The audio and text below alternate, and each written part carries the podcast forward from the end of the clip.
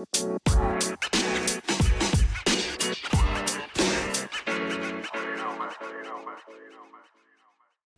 milí poslucháči.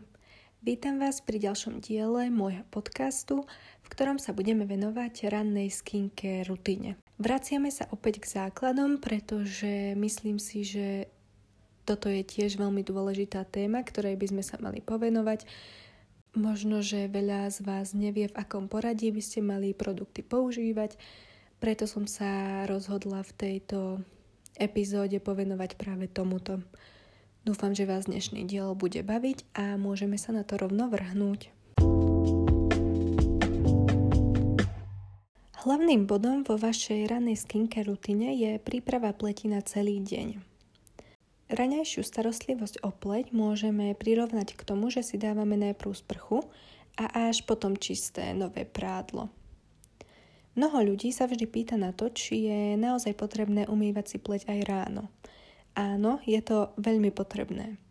Počas noci sa vaša pleť potí, takže ráno na nej máte vrstvu potu, rôznych nečistôt, ktoré sa mohli na vašu pleť dostať z vankúša a tak ďalej. Preto by sme mali venovať nejaký čas aj čisteniu pleti. Tak ako prvé sa povenujeme hlavne tomu čisteniu. Akýkoľvek nepenivý čistiaci produkt je super napríklad čistiace mlieko, balzám alebo gel.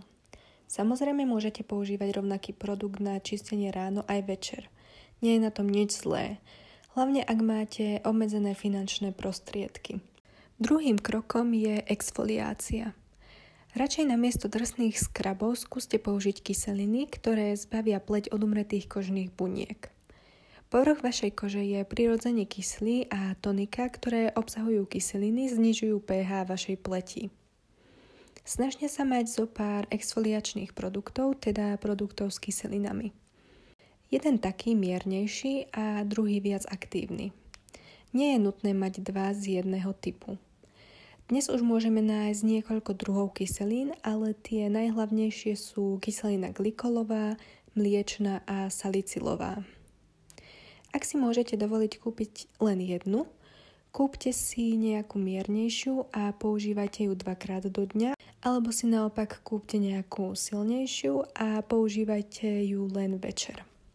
Ak máte citlivú pleť a máte obavy z používania kyselín, začnite s tým, že ich budete používať dvakrát do týždňa a uvidíte, ako vaša pleť bude reagovať. Kyseliny nepoužívajte v oblasti očného okolia. Jedno malé upozornenie pre vás je, že používanie kyselín dvakrát do dňa alebo denne môže byť priveľa a môže to byť úplne nepotrebné pre niektoré typy pleti. Zvlášť ak používate iné aktívne ingrediencie v ostatných produktoch, ako napríklad silné retinoidy vo večernej rutine. Ak ste doteraz nepoužívali kyseliny a ste v tom úplne noví, začnite pomaly a poslúchajte svoju pleť. Ako tretí krok je aplikácia očného produktu. Neaplikujte produkt na očné okolie ako posledný. Nezáleží na tom, ako opatrne aplikujete séra alebo hydratačné krémy, vždy sa vám niečo z nich dostane do očného okolia a potom váš očný produkt nebude absorbovaný tam, kde by ste chceli, aby bol. Úplne bezvýznamné. Aplikujte očný produkt na miesta, ktoré máte väčšinou zahalené slnečnými okuliarmi, pred sérom, hydratačným krémom a SPF-kom. Štvrtým krokom je aplikácia séra.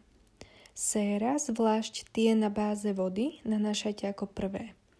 Hneď potom môžete aplikovať pár kvapiek pleťového oleja, ak nejaký používate, doplneného o váš hydratačný krém.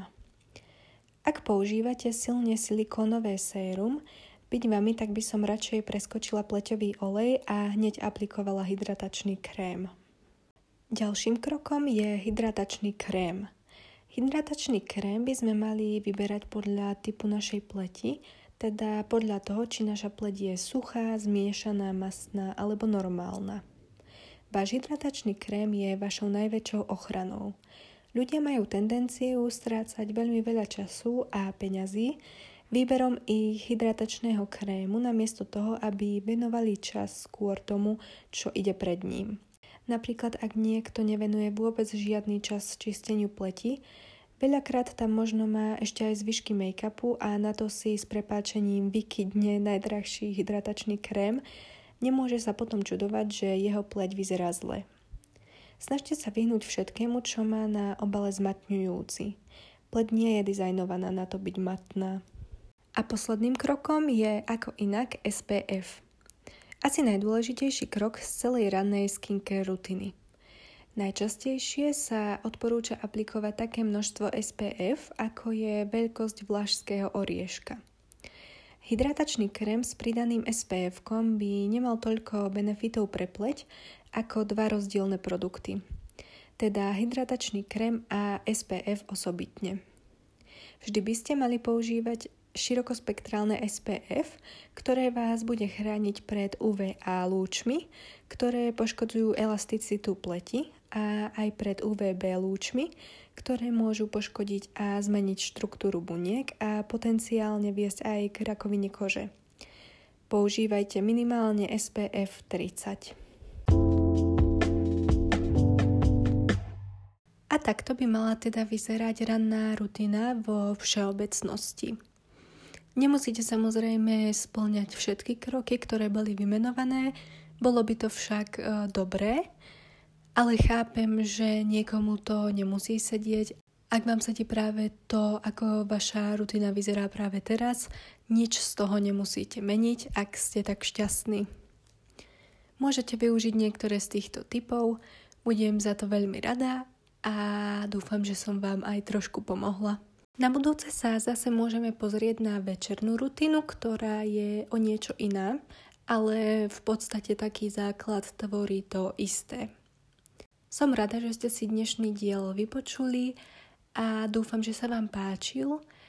Počujeme sa teda pri ďalšom dieli a majte krásny nadchádzajúci týždeň a ešte krásnu nedeľu. Pa, pa!